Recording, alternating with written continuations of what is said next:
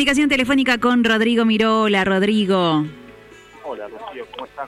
Saludos a vos y a la audiencia. Ahí estamos. Espera que regulamos tu sonido y ahí va. Eh, Rodrigo, eh, bueno, un placer hablar con vos porque vamos a estar charlando sobre tu libro Pandemia. Eh, recién mencionábamos que son crónicas, eh, que, que, bueno, que, que, son historias en realidad eh, de distintas partes del mundo y son relatos donde la gente va contando algunas experiencias, ¿no? Pero contame mejor vos. Bueno, el libro surge sobre cómo se curaba y morían, por decirlo crudamente, como moscas, morían varios por semana y esta médica rosarina, Mariana Amato, me contaba cómo eh, trabajaban 14 y 16 horas seguidas y llegaba a su casa y se ponía a buscar en internet a ver si encontraban información en chino de qué tratamiento se podía hacer para que esa gente no se muera en su hospital. Ay, por favor, bueno, sí.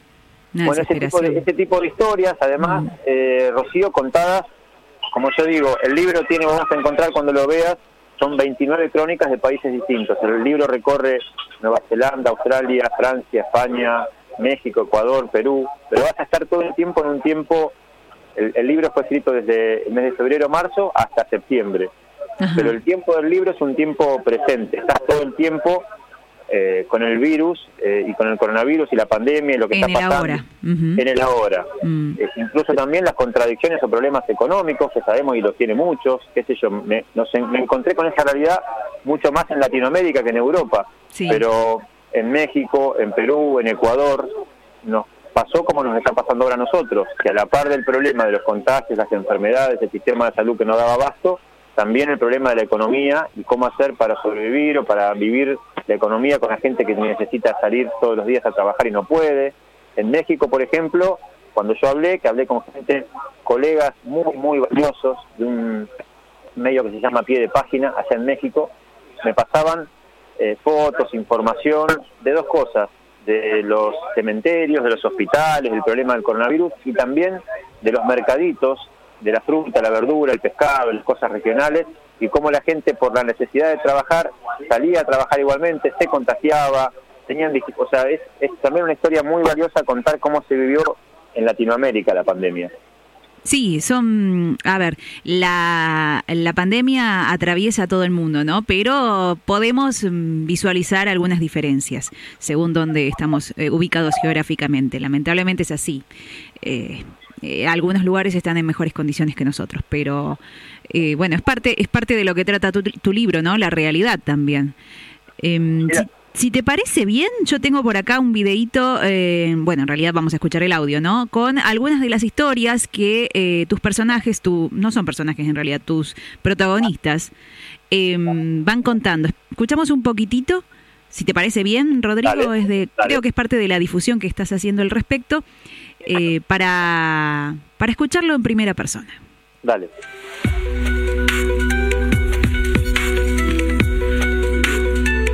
Eh, a mediados de marzo, en abril, la situación por acá estuvo muy complicada. La gente que moría en las calles, los cadáveres que eran recogidos de las veredas. La verdad que fue una situación muy conmovedora. Estamos con la cifra o el porcentaje de muertos más alto. Se tiene un 8%. El peligro sigue latente. Otra de las mentiras que me angustió particularmente del gobierno francés fue la mentira de no contar, de no contabilizar los muertos en los geriátricos. Habiendo trabajado en una sala de urgencia COVID, pueden imaginar cuál fue el momento, los momentos más duros. El momento doloroso de la pandemia fue eh, la pérdida de familiares, entre ellos mi vieja. Y sigue todavía eh, luchando contra este virus que ha llegado de manera sorpresiva, inesperada. Aprendiendo a vivir con el virus acá en la sociedad, pero tratando de contenerlo también. Hemos podido asistir a lo peor de las normalidades que antecedieron a la epidemia del COVID-19 y espero que asistamos a nuevas normalidades en las cuales la dignidad del hombre y sus derechos sean puestas por delante. Bueno, ahí está algunos de los protagonistas, ¿no? De todas partes del mundo. Esto, bueno, se puede ir viendo, cada uno de los que hablaba se ubica el lugar, ¿no? Es, es Mirá, pone un poquito la piel eh, de gallina, ¿no? En ese pedacito de audio que pasaste, Rocío, pudiste hacer un recorrido por Ecuador, Bolivia, Italia, Argentina, Bélgica, Dinamarca y Perú. Son algunas de las historias, solamente algunas, hay más de 23 países, pero cada una de estas personas que hablan en esos videos son testimonios. Yo les pedí ahora con el libro ya a punto de publicarse si podían hacer un video contando cómo estaba hoy su país, contando qué fue lo más duro que pasó durante la pandemia y, y pasando también un poco de, de revista de cómo está la situación. Claro. Ahí te escuchabas a ese primero que hablaba Mateo Cabezas, por ejemplo, que es un periodista de Ecuador en Guayaquil. La situación en marzo en Ecuador fue terrible, no sé si lo recordás y si la gente lo recuerda, pero fallecía la gente en las calles. Llegó a un total de casi 10.000 per- 10.000 personas fallecidas sin que tengan registro. Recién decían que a fin de este año se va a poder saber cuánta gente finalmente murió por el coronavirus en Ecuador. Ellos tienen, no quiero hacerte perder mucho tiempo, pero me contaba ellos tienen una economía en Ecuador dolarizada, igual de tener una moneda normal, peso, etcétera, tienen, usan el dólar como moneda. Y parte de la población de Ecuador hace unos años se fue a vivir a Europa a través, a través de este sistema que permite que una partecita de la población viva muy bien, pero otra parte viva muy mal. Claro. Y coincide, el mes de febrero-marzo coincide con un periodo en el cual habitualmente gente de, que vive en Ecuador, de, que vive en Europa, que es Ecuador, viene a hacer sus vacaciones. Son 15 o 20 días donde mucha gente ingresa desde el exterior. Bueno, en ese periodo que fue cuando mucha gente ingresó con los contagios, fue de un día para el otro cuando se extendió el virus muchísimo en Ecuador. Y eso lo contaba Mateo Cabezas y lo cuenta en el libro también. Claro. Escuchabas también un fragmentito de Mariana Amato, que es la médica que yo conté, Rosalina, que trabaja en Italia, Sí. y escuchabas un fragmento, otro pedacito de Adrián Miglierini, que es uno de los protagonistas, la última crónica del libro, es la crónica que está hecha en la Argentina. Originalmente el libro, cuando estaba por entrar a la imprenta, iba a tener 28 crónicas de todo el mundo, pero no de la Argentina, porque me parecía que, como estábamos todavía con la en la mitad del partido, eh, bueno, quizás valía la pena esperar un poco, pero cuando estaba por entrar el libro a la imprenta, insisto, eh, tuve contacto con la historia muy cercana, muy, muy dolorosa, de una familia de Rosario en la cual se contagiaron 12 de sus integrantes en el núcleo familiar y fallecieron tres. Oh. Eh, Adrián, que es quien habla en el video, pudo contarme cómo fue que se dio esa situación, inclusive...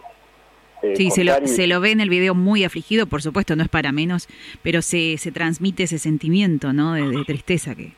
Claro, porque además, que. ¿sabes qué? No solo el dolor de perder un familiar, sino además, y esto está explicado en el libro, eh, la situación de que el- el- el- los contagios en la familia empiezan también por una demora en el sistema de salud. Mm. Acá en la provincia de Santa Fe hay un Ujú. sistema que es el 0800, con el cual si vos tenés síntomas tenés que llamar y pedir un hisopado.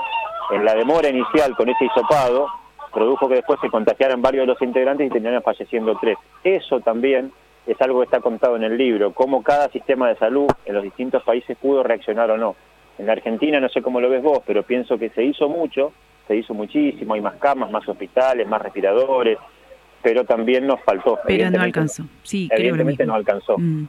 O, o lo que podría, en realidad lo que lo que me parece es que lo que arrancó siendo una buena idea de, bueno, vamos a prepararnos porque estamos viendo lo que está pasando en el mundo, eh, finalmente no alcanzó y no, bueno, no, no, no fue, digamos, no tuvo el resultado que esperábamos.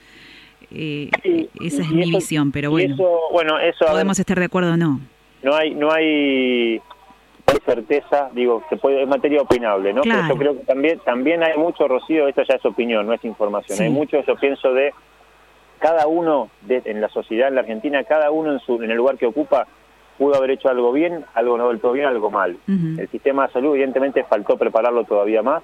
Las autoridades tendrán que ver qué hicieron bien y qué hicieron mal, pero nosotros como sociedad, me animo a decirlo, tampoco estuvimos a la altura de las circunstancias, No. porque hubo un momento en el cual ya no se puede explicar todo desde la necesidad de abrir una actividad, abrir un bar, salir a trabajar y por la economía solamente. También hubo mucho de no respetar, creo yo, hablo por lo menos por lo que pasa en Sí, Rosario, sí. no sé cómo está en San Recordemos, Nicolás, eh, mm, Rodrigo vive en Rosario. Ahora vamos a hacer un repaso por tu eh, por tu historia y, y tu carrera, pero sí, contame, eh, ¿cómo está la situación en Rosario?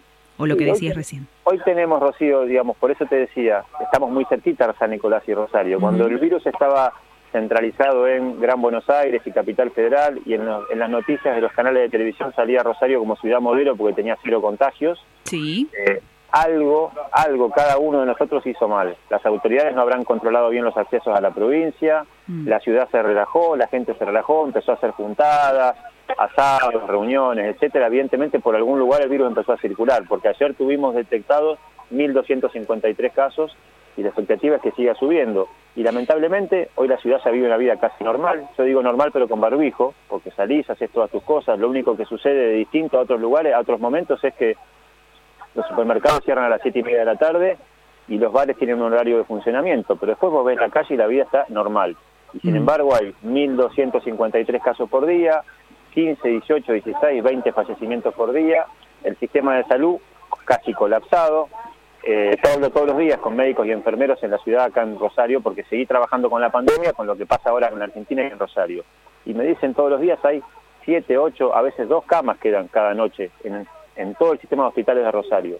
O sea que evidentemente eh, lo que estábamos, lo que esperábamos que pudiera pasar, que era hacer un sistema sanitario que pueda aguantar la atención, que pueda permitir que haya un contagio administrado, no funcionó del todo. Eh, sí, exactamente. Coincido, coincido con vos. Mm, Pese a que estamos cerca, igual eh, he podido notar algunas diferencias entre muchos amigos que tengo viviendo en Rosario y cómo íbamos viviendo la pandemia con respecto a las restricciones o los permisos y demás. Eh, pero bueno, sí, recuerdo muy bien que Rosario era ejemplo, ¿no? Modelo eh, en cuanto a, a que había muy pocos contagios. Y yo pensaba, digo, ¿cómo una ciudad tan grande puede lograrlo? Qué bien, pensaba en realidad. Y vivíamos una realidad muy distinta aquí en provincia de Buenos Aires. Porque bueno, como te digo, estamos cerca, pero algunas diferencias hay con respecto a, ser distintas provincias. Em, Rodrigo, quiero mencionar esto. Vos te criaste en San Nicolás, me contaste, pero bueno, ya vivís hace muchos años en Rosario. Vos sos em, comunicador social, ¿no? Sí, mi, mi, mi historia de vida tiene tres, por lo menos tres etapas. Nací en la capital federal, mis viejos eran porteños. Cuando tenía yo tres años nos fuimos a vivir a Somisa, así que fui por un par de años somisero. Igualmente después ya nos fuimos más cerca de la estación de trenes, me crié en San Nicolás, pasé toda mi primaria y la secundaria, la hice allá con mis amigos. Eh, estaba en el Club Belgrano, jugaba al rugby y andaba por allá. Y me vine a estudiar a Rosario y bueno, me terminé también eh, queriendo quedar en Rosario, me gustó esta ciudad. La elegí también para tener mis hijos, así que tengo mis dos hijos acá y vivo en Rosario ya hace más de, uy, no quiero hacer la cuenta, pero 20 26 años creo que son ya. Ah, mira. Y vos, eh, y eh, estudié comunicación, eso, hice comunicación social y después con el tiempo, mira, seguramente muchos de los que están escuchando puede haber pasado, porque cuando yo vine a estudiar a Rosario era una carrera que estaba medio de moda, venir a ser comunicador. Yo quería ser periodista más que Ajá. comunicador social. Eh, así que me quedó como una chapa el título de comunicador social, que también lo soy, pero lo que me gusta más y me defino es periodista. bien. Y vos trabajás en un diario, ¿no? Escribo acá en el diario El Ciudadano de Rosario, que tiene un sitio web, que es el ciudadanoweb.com, Ujú. y los sábados por la mañana hago radio en Radio Universidad de Rosario. Estamos Sí. en dos radios universitarias. Justo te iba a decir, sí. Eh, conductores de radios universitarias. Qué bueno, ¿no? Qué bueno eso. Eh, así que, bueno, realmente, después también veo, estabas, eh, o estás, no lo sé, en prensa y comunicación de la Federación Industrial de Santa Fe. Esa es mi parte como comunicador, como yo digo, sí, trabajo en la, en la haciendo la comunicación de la industria santafesina, que ha pasado estos meses por momentos complicados, venía de, de algunos años también complicados en los últimos, pero están intentando repuntar. Es, no es fácil la tarea, no es fácil la tarea porque la economía argentina está mal casi por, por donde la mires hay un problema, ya sabemos, pero Sí. bueno, están intentando repuntar y ahora en estos- este último mes te podría decir que la industria del sur de Santa Fe salvo la parte de la industria textil, que esto tiene que ver con que, bueno, quienes nos estén escuchando también le debe pasar, que en estos meses de pandemia sal- no saliste a comer afuera, por ahí cambiaste menos la ropa, Ujú. digamos, entre que la economía está complicada y saliste un poco menos, la ropa se vendió menos también, pero el resto de los sectores industriales están un poquito más acomodados. Ajá, bien. Es bueno saberlo eso también para, para estar actualizados en realidad. Así que, Rodrigo, yo te agradezco muchísimo el tiempo que te has tomado y, y además eh, esta idea de en el mismo instante donde lamentablemente la pandemia sigue ocurriendo, la seguimos viviendo, que vos además te animes a contar estos relatos y probablemente, bueno, si todo sale bien, creería que vas a tener mucho material para otro libro, porque esto no termina. Un segundo libro, ¿no? Lamentablemente, mm. yo hubiera querido que no, pero casi que va, a haber para un segundo libro. Mm. Mirá, yo tengo, algunos de los que han comprado el libro me han dicho, tienen, como en mi caso, hijos chiquitos, y me decían esto, bueno, hoy por hoy vos tenés, y vos, qué sé yo, entras en Google y pones eh, coronavirus México y te aparecen 25.000 sitios, información, fotos, datos, pero este registro de tener en un solo libro, todo junto, todos los países en un mismo en un mismo lugar, bueno, esa fue la elección y poder tener guardado, este amigo me decía, mira Rodrigo, cuando pongas la dedicatoria, poné la dedicatoria para mí, pero también para mi hija, que tiene 7, 8 años y que quiero cuando sea más grande pueda leer qué pasó en este 2020 tan especial. Bueno, esa es un poco la idea, tener todo junto en un libro. ¿Qué pasó? Quienes estén escuchando, ahí en Mitre 280, en la querida librería El Buen Libro, en lo de Susana mm. Tapias, pueden ir a buscarlo, sí. ya está disponible. Perfecto. Eh, y en Rosario ya dijiste que lo, lo lanzaste también. En, Rosario están todas las librerías y acá en Rosario ah, y en poquito tiempo, creo que ya la semana que viene va a estar en, las librerías de, Buenos Aires, de Santa Fe y de Córdoba también. Ah, qué bueno. Bueno, te agradezco muchísimo la nota, eh, vamos a estar comprando el libro y, y además vamos a seguir de cerca las novedades con respecto a otros relatos, a otras historias que seguramente eh, vos puedas recopilar. Pero de momento, la verdad que tenemos mucho para leer con este libro que se llama Pandemia, vamos a recordar, Pandemia, Crónicas Mundiales de la Batalla contra el COVID-19. Rodrigo, muchísimas gracias. Rocío, mil gracias a vos, un, gusto habernos cruzado en el aire en la nota y bueno, lo mejor para toda la gente de San Nicolás. Gracias, un abrazo, hasta pronto. 100.5 ahí está Rodrigo Miró charlando con nosotros. Qué, qué forma de contar todo, ¿no? Tan, bueno, justamente es comunicador social. Eh, pero que, que, te dan ganas de seguir charlando porque está bueno esto, este trabajo que ha hecho, ¿no? Esta recopilación de historias que estamos viviendo ahora. Ahora mismo, no es algo que pasó, no es algo que inventó, no, es algo que estamos viviendo ahora.